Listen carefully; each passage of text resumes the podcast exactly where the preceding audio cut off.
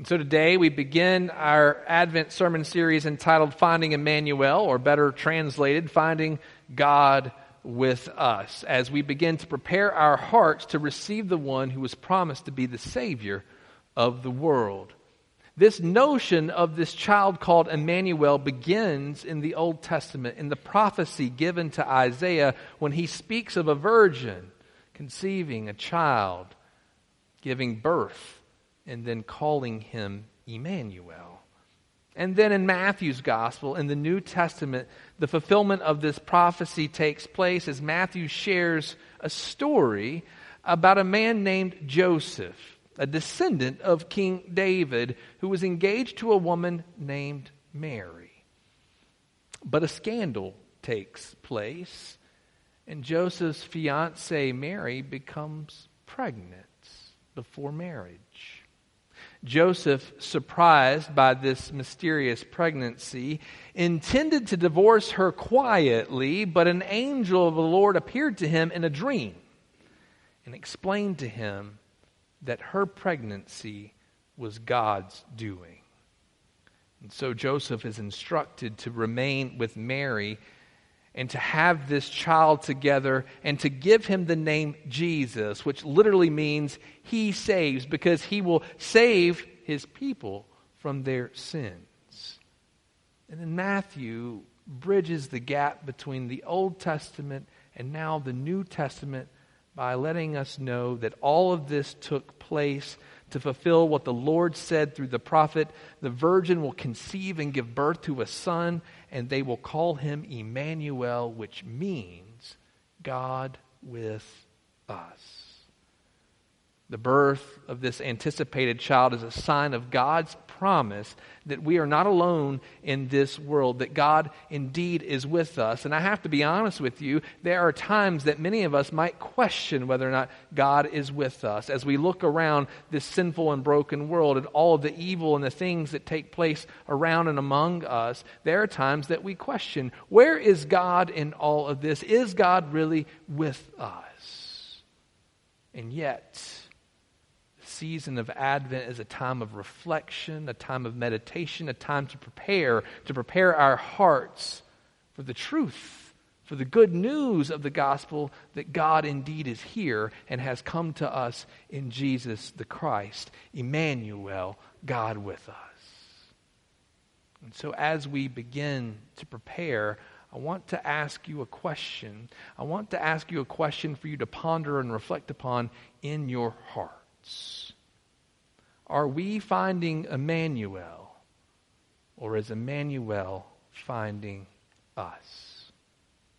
Are we finding Emmanuel, or is Emmanuel finding us? I'm curious. How many folks in here have seen the classic movie Forrest Gump? If so, if so, raise your hand so I can see them high. Good. Most of you have seen that movie. If you've seen the movie, maybe you will remember a scene in that movie where Forrest is celebrating the holidays with his best friend, Lieutenant Dan. Now, Lieutenant Dan has been wounded from the Vietnam War and loses his legs. They're amputated. He's confined to a wheelchair and he's rather depressed. And so during the holidays, Forrest makes it a point to come and be with him so he will not be alone. Now, you know that Lieutenant Dan is not a, well, deeply committed Christian in any way in the movie, but during this gathering together, Lieutenant Dan asks Forrest a very deep theological question. He looks at him, breaking the silence, and he says to Forrest, Have you found Jesus yet, Gump? Of course, Forrest, looking a bit surprised, responds back to Lieutenant Dan, I didn't know I was supposed to be looking for him, sir. I didn't know I was supposed to be looking for him.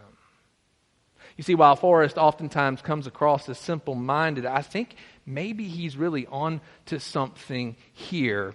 You see, I think this is the paradox of Scripture. Are we finding Emmanuel, or is Emmanuel finding us?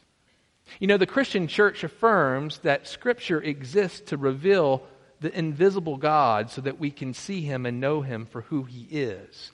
Now, you don't have to have a Bible to know that there is a God. Just take a vacation to the beach and enjoy the warm sand and watch the, the ocean waters roll in only so far. Maybe watch the beauty of a sunset or the sunrise, or at nighttime look against the vastness of the universe at all the starry hosts in heaven and the moon. Come to the mountains and see the seasons change before our very eyes. We can know, just based on creation, that there is a God who exists. Who else have created such a beautiful place? Many times we look about in the beauty of creation and we are reminded that God indeed is with us. But the truth is, we cannot know who this God is apart from the special revelation in the pages of Scripture in which God reveals not only who He is, but who we are in light of who He is. All of Scripture tells a story, God's story with humanity, and it is a story about seeking and being found. But the question is who's doing the seeking? Could Forrest actually be right? You see, when we begin to really study the pages of Scripture, you will find that the one who is always doing the seeking is God, not us. The Bible is filled with stories that reveal this to us. Just open your Bible to the first book in Genesis and you will find God seeking Adam and Eve in the garden because they're hiding from him because they have done exactly what God told them not to do. God is looking for them.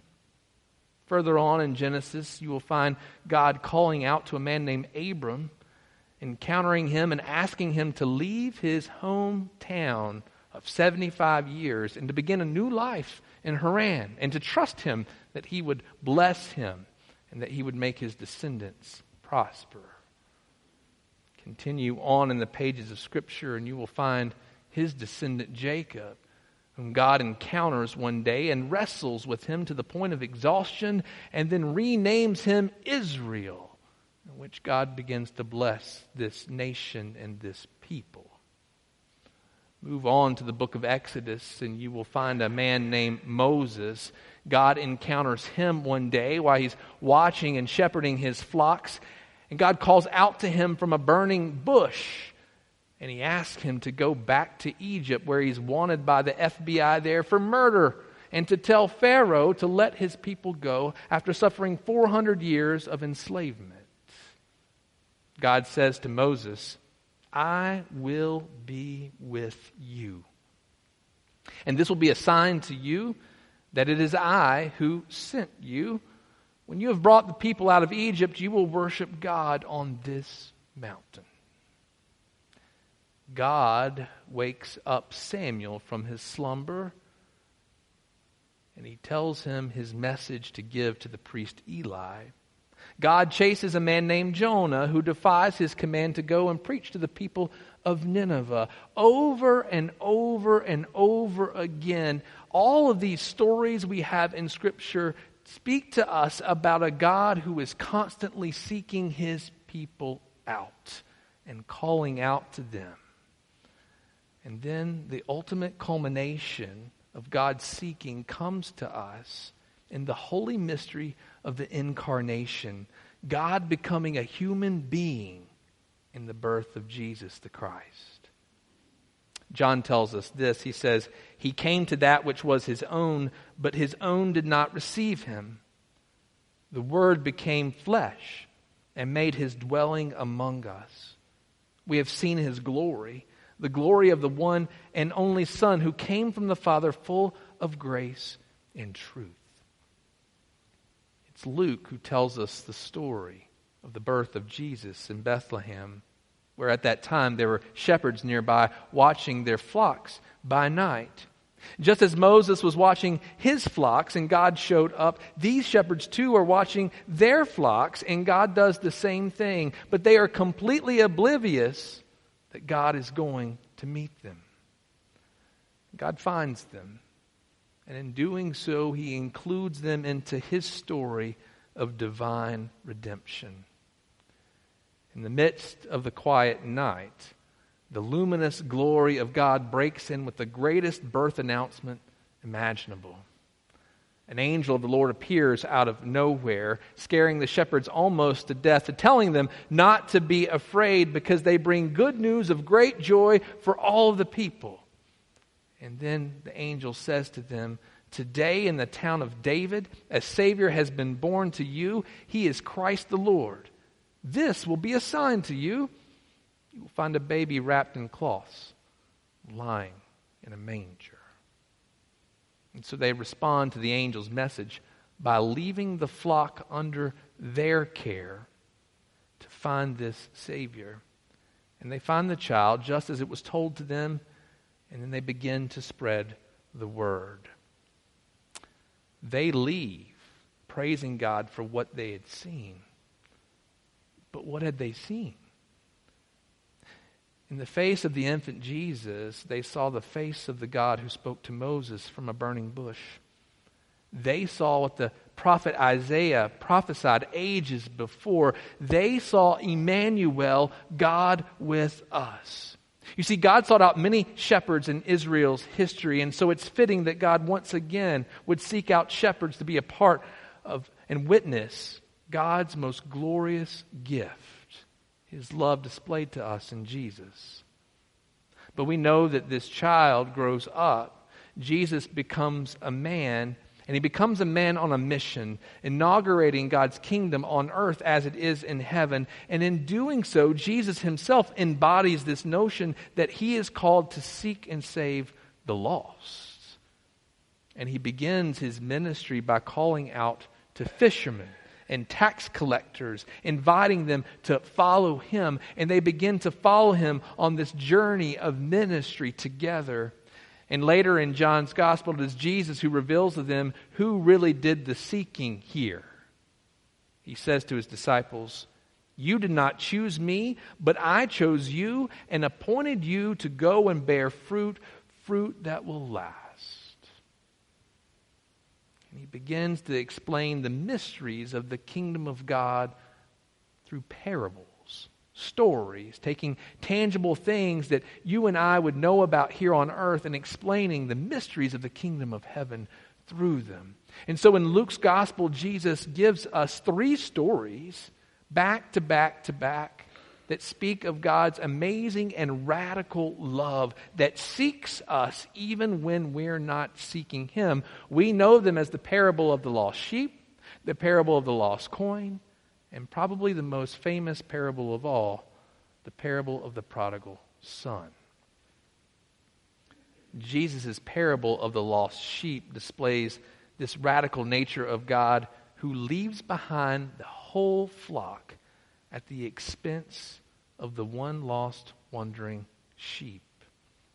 It's kind of like the shepherds leaving behind the flock to find the Savior of the world.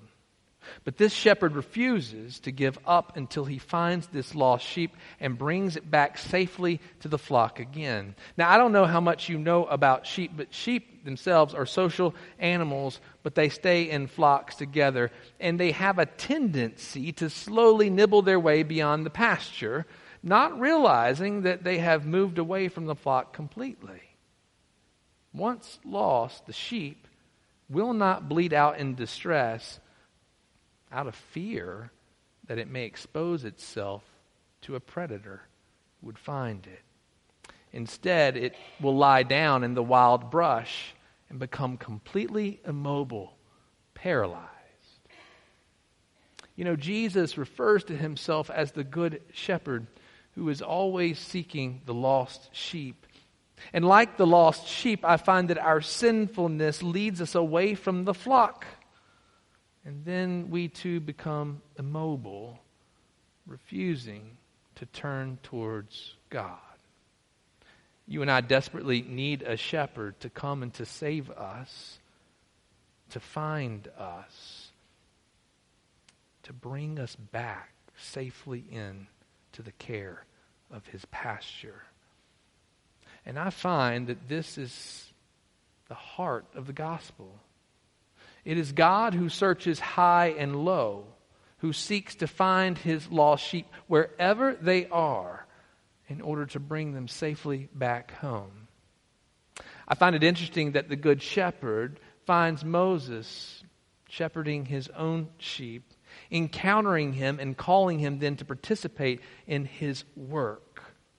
And this is sort of the same thing that happens when he encounters these lowly shepherds watching their flocks by night. God calls out to them and tells them what's going on, and they participate in this divine story and sharing this good news.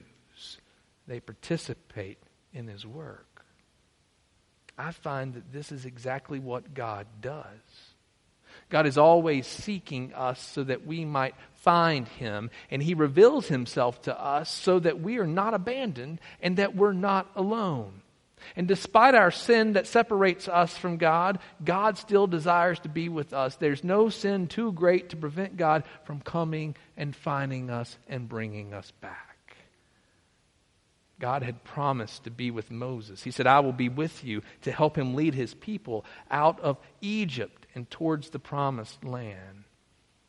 And the shepherds, the shepherds were called to behold God's ultimate salvation in the face of a child who saves us from our sins, and with God's help to go out and declare God's good news that God is certainly with us. You see, both the Old and the New Testaments, they show us that finding Emmanuel isn't something that we can do entirely of our own accord. No, Emmanuel must first find us so that we can respond in seeking him. You see, it's possible that Forrest Gump actually understood this all along. His response, I didn't know I was supposed to be looking for him, sir, challenges the notion that we can find Jesus, that we can find God merely on our own. Maybe he understood that God finds us first, long before we can start searching for him. Isn't that what we sing, choir, in the hymn Amazing Grace? I think it goes like this Amazing grace, how sweet the sound that saved a wretch like me. I once was lost, but now I'm found. I was blind, but now I see. You see, if we were once lost, we were found, and we were found by the one who finds us and seeks us out. That's the truth of Scripture. Is that the God that we serve is the one who seeks us first, who finds us wherever we are, encounters us, calls us, and leads us to seek Him the rest of our days. And because we've been found by God, God calls us as his people to seek him together, to bear witness to his good news of grace that, that finds the wayward sinner, that finds the lost sheep, no matter how lost we might be, brings us back safely to where we belong. In fact, Jesus tells us, I tell you that in the same way, there will be more rejoicing in heaven over one sinner who repents than over 99 righteous persons who do not need to repent. Friends, praise be to God that Emmanuel has found us. That Emmanuel has found you. That Emmanuel has redeemed you. That Emmanuel promises to be with you each and every moment of each and every single day. That God indeed is with us. In this Advent season, as we reflect on God's inbreaking into our world, may we never, ever forget this important truth that it is God who seeks us because he loves us that much that nothing could get in his way from finding us, saving us, and calling us back into his sheep pen. May we never forget it. Because in remembering that and believing that, we then are able to seek him. Friends, may we do so this day and forevermore. In the name of the Father, and of the Son, and of the Holy Spirit. Amen.